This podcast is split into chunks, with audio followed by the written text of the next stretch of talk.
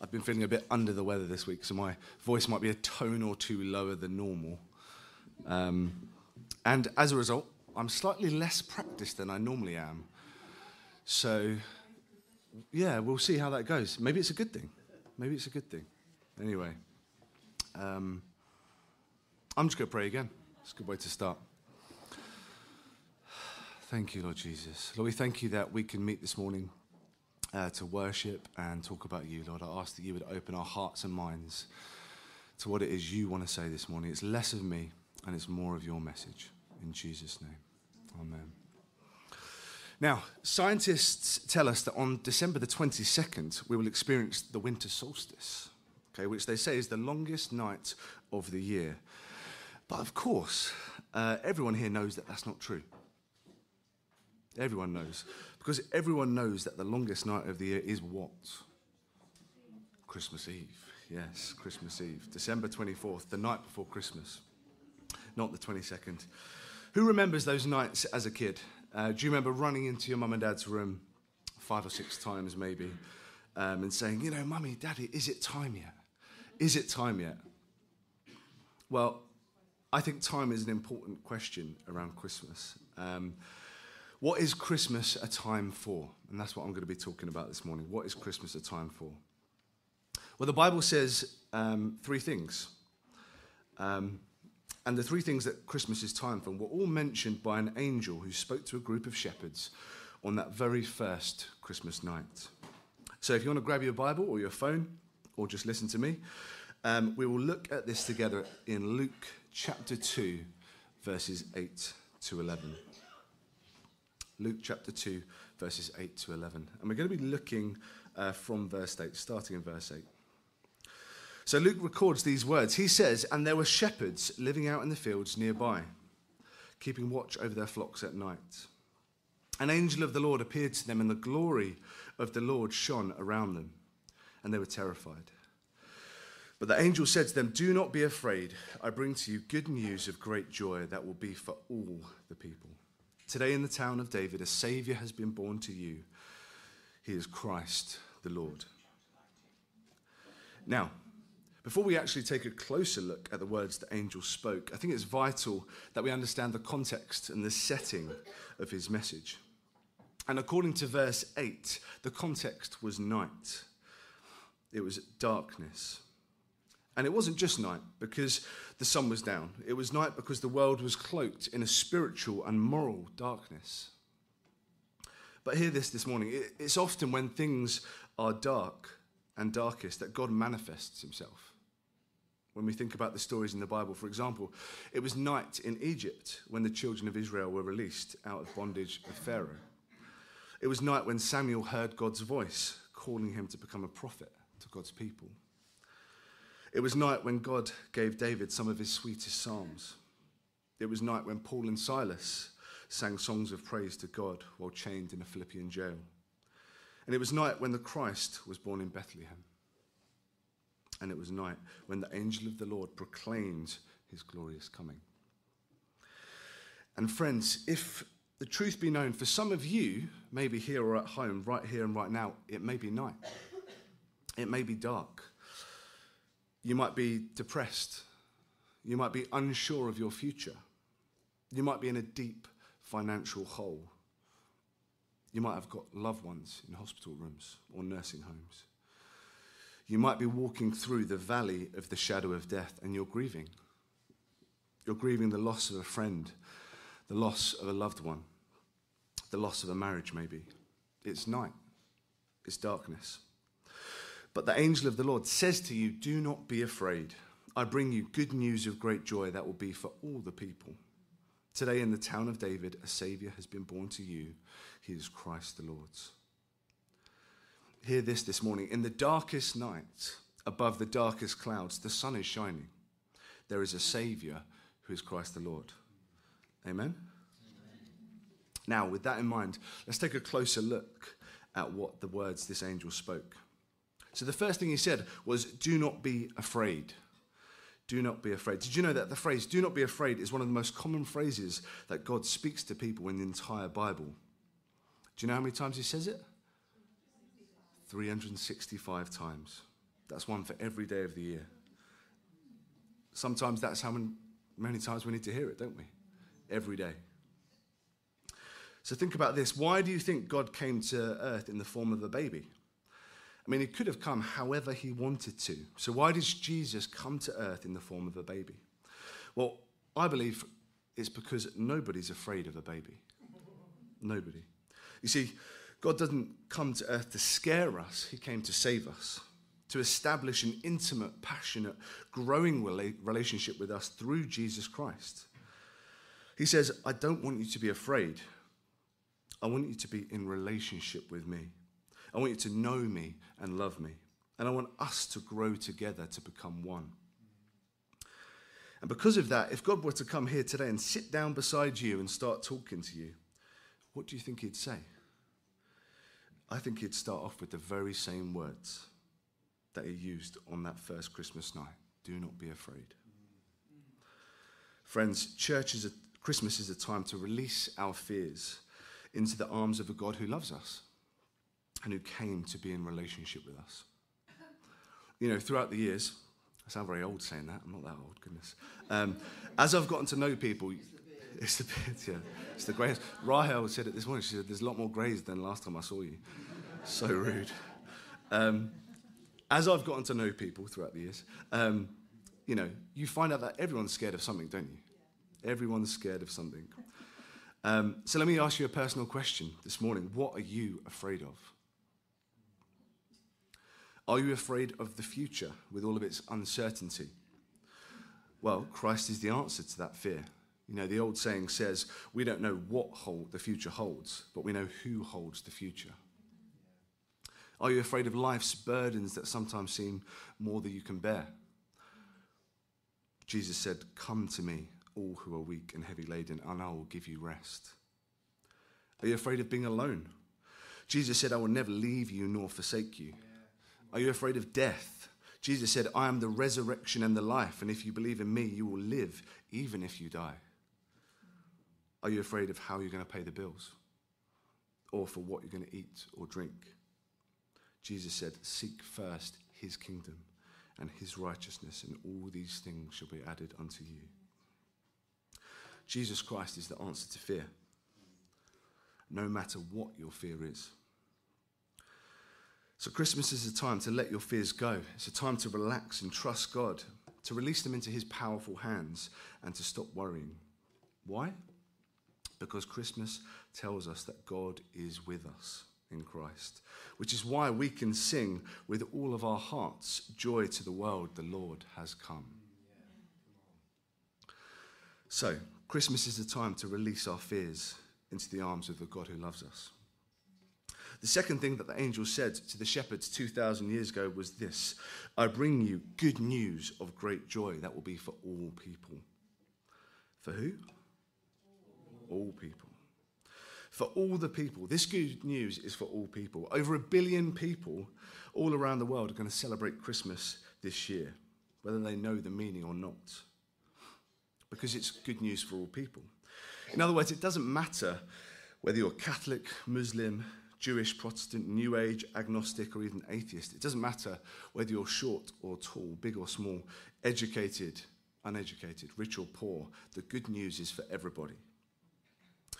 So, what is this good news that the angel is declaring?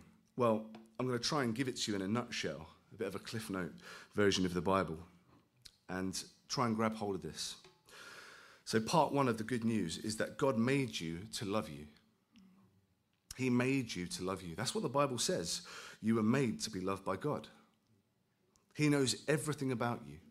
He knows the good, the bad, and the ugly. And yet He loves you and He wants you to love Him back.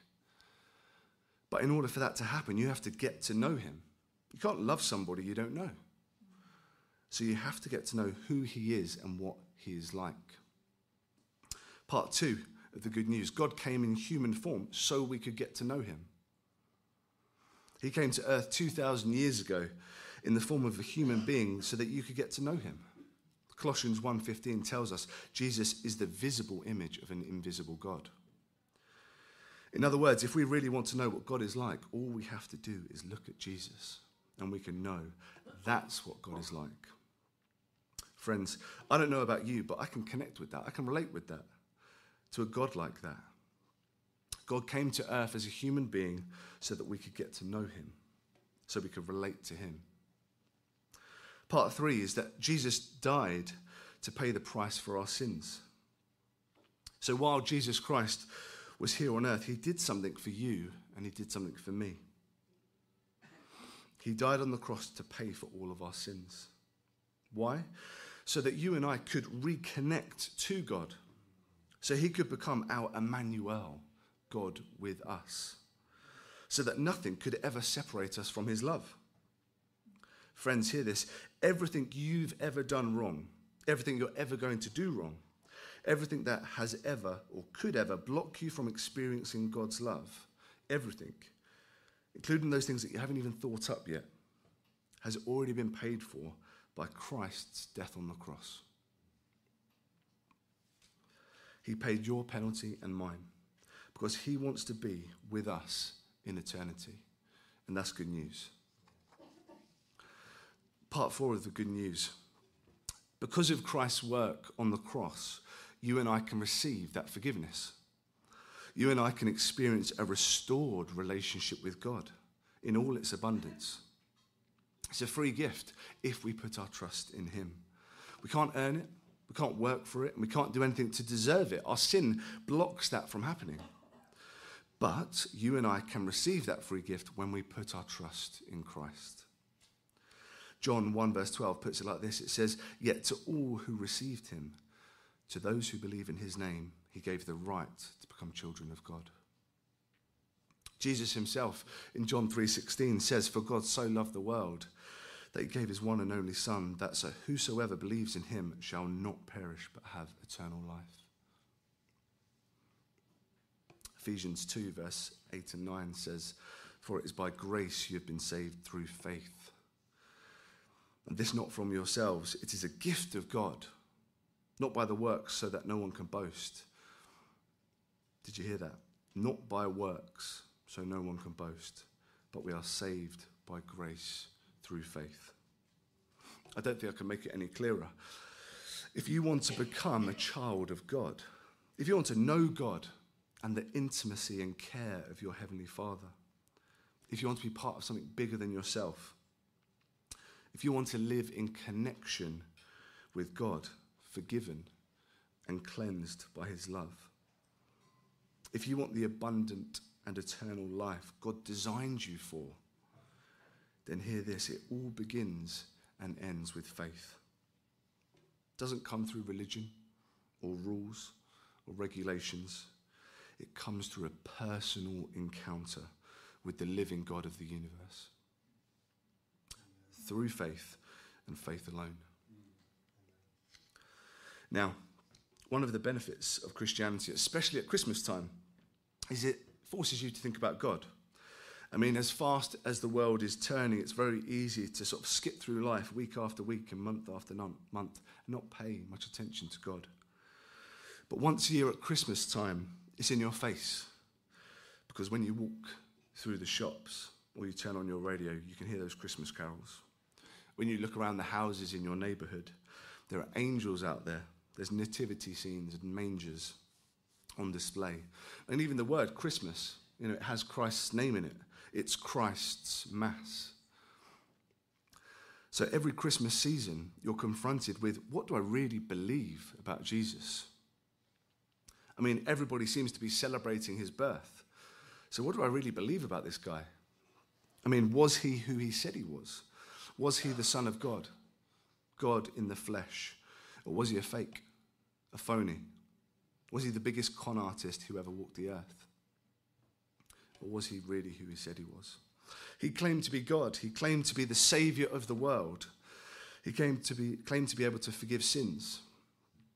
He claimed to be able to give abundant life. He claimed to be the only way to our Heavenly Father and to eternal life. Now, he's either right or we're celebrating the birthday of the biggest con artist in history. So at Christmas time, you have to consider what do I believe about God? What do I not believe about God? What do I believe about Jesus Christ? And what do I not believe about Jesus Christ? So, the second thing that Christmas is a time for Christmas is a time to renew your faith. Galatians 4 4 says, But when the time had fully come, God sent his Son. Now, for some of you, today the time has fully come for God to send his Son into your life. It's a time for you to get to know God through Jesus Christ in a personal way. For others of you, it's fully time for you to come back home. It's time to come back to the loving arms of Emmanuel, to the God who is with us in Christ. Church, this is the perfect time to decide what do I believe about Jesus? Who was that baby in the manger? Was he who he said he was? Or was he a phony?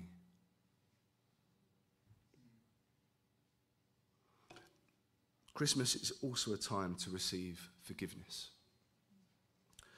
It's not just time to release our fears, it's not just time to renew our faith, but it's also time to receive forgiveness.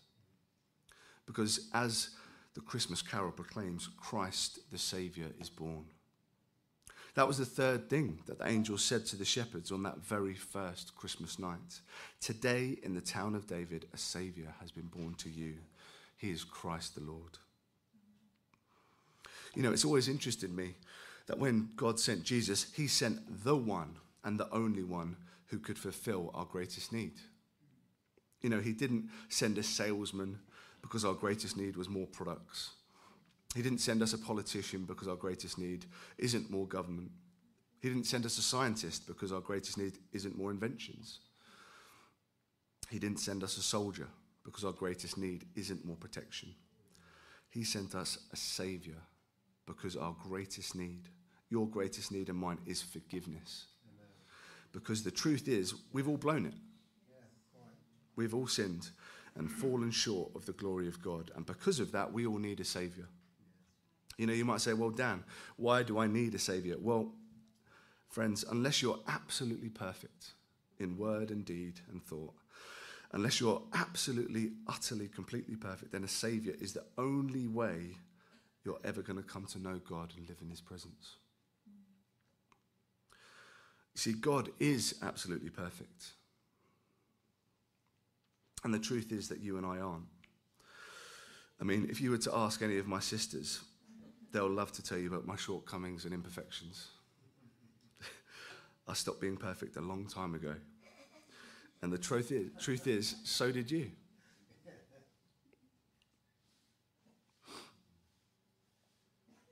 So, the only way you and I, as imperfect people, can enter into God's presence is for someone else to pay our way, to buy our ticket.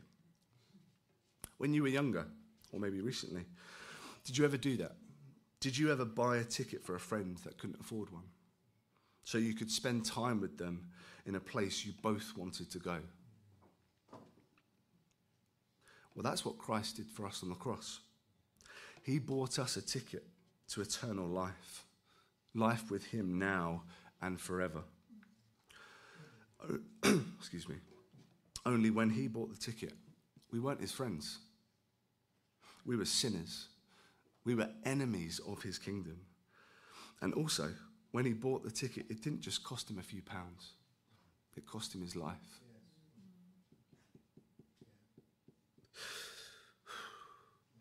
He paid the ultimate price for you and me so that we could be forgiven and join him in his cause for eternity. That's why God would never have sent Jesus. He would never have sent Jesus to be mocked and beaten and belittled he would have never sent Jesus to have nails pounded into his hands and a spear pierce his side. He would never have sent him to have his blood shed and to die upon a cross, an excruciating death. He would have never sent Jesus if there had been any other way for you and me to make it into his perfect presence. He never would have done it. But there wasn't any other way. That's why Jesus is the way, the truth, and the life. And no one comes to the Father but through him. He's the only way. Church, you and I need a Savior. And that's what Christmas is all about. And that's why every time you look at the manger, you ought to think of the cross. Billy Graham was the spiritual advisor and friend to numerous presidents. Richard Nixon was one of those, and he tells the story uh, in one of his books of when he was preaching at Richard Nixon's funeral. And he said, As I was preaching President Nixon's funeral, there sitting in the front row were four, the four living presidents. And at one point during that message, I pointed over to the casket where Richard Nixon's body lay, and I said, Every one of you one day is going to be here. Are you ready? And that's a very important question. Because great and small, rich and poor, one day our hearts are going to stop. Are you ready? If so, where would you go? Who will you spend your eternity with? And on what basis do you know that you'll get to do that? Years ago, Albert Einstein was riding on a train and he was famous for his absent mindedness. Brilliant, but absent minded. And he lost his ticket on this train. And as the conductor came through, he entered into the car that Albert was in. And Albert was in there looking for his ticket. And he couldn't find it. But the conductor said, It's okay, Mr. Einstein. Everyone knows who you are. You don't need a ticket. And with that, the conductor moved on and checked all of the other cars. But then later, the conductor came back. And to his surprise, he found Albert Einstein still searching for his ticket. Only this time he was on his stomach on the floor. And the conductor said to him again, Mr. Einstein, you must not have heard me. We don't need a ticket from you. We all know who you are. You don't need one. And Einstein stood up and he said, Young man, you don't understand. This is not a matter of trust. This is a matter of direction. I have no idea where I'm going. now, I love that story, but let me ask you, where are you going? One day your heart is going to stop. Why would anybody go through life unprepared for what you know is going to happen? You're not ready to live until you're ready to die. You need a savior. You need somebody to pay for all of the sins you can't pay for. You might say, Well, Dan, if I need a savior, how do I let Christ do that? Well, I'll tell you by relaxing and trusting. In other words, you've got to tr- stop trying to save yourself. I used to go to Southwood Leisure Centre a lot for years, and I got friendly with one of the guys who worked there, and he used to run lifeguard courses. Um, and did it, did it for years. And he taught me that in the water, you can't save somebody as long as they're trying to save themselves. I don't know if you've ever watched a lifeguard in action, but if somebody's drowning in the ocean or a lake or a pool, you're supposed to swim over to that person and tread water and call out to them. And then you wait. You wait until all of the flailing has stopped, until they've pretty much stopped trying to save themselves. Because if you grab hold of them while they're flailing, they're likely to pull you down. So, what do you do? You swim over to them, call out, you wait till they've stopped, maybe out of sheer exhaustion. They've collapsed, possibly, and then it's really easy. You put your arm over their shoulder and you swim them back to shore. But you can't save them as long as they're trying to save themselves. And now, that's our problem. Most of us don't realize how desperately we need a savior. I mean, the truth is, we may be sinking, we may be drowning, but somehow we still think, it's okay, I'm good, I can handle this. But the truth is, we can't because we've all sinned. We've all fallen short of God's glory and we all need a Saviour. And that's what Christmas is truly all about. You see, ultimately, Christmas is not about giving gifts to other people and it's not about getting gifts. No. ultimately, Christmas is about God's gift to you in Jesus Christ. And Jesus Christ came to give you three things He came to give you forgiveness for all of your past, He came to give you a purpose for living in the present, and He came to give you a home in heaven for all of eternity so you can be with Him, past, present, and future. Now tell me, where else are you going to get a deal like that? Nowhere. On Wall Street, some day traders who, you know, trade money, they become millionaires or they become poor. Some do really well and some don't. And the main reason of that is timing. Timing. They'll tell you that everything comes down to timing. But it's not just true for Wall Street, is it? You know, if you're a circus acrobat, timing's everything. If you're a cricketer and you're up to bat, timing is everything. If you're a comedian, timing is everything. Smart people look for timing, don't they? And they take advantage of opportunities that they see.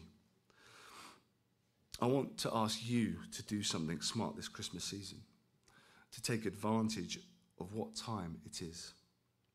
It's time to release your fears, to start trusting God, and to stop worrying. It's time to renew your faith and say, God, I trust you and I want to follow you all the days of my life. And it's time to receive forgiveness by inviting Jesus Christ, who came to earth to become your Savior. Now, why in the world would you wait another year to do that when the time is right now? 2 Corinthians 6, verse 2 says, Now is the time of God's favour. Now is the day of salvation. This Christmas, don't put it off any longer. Let's unwrap God's present to you. Let's pray.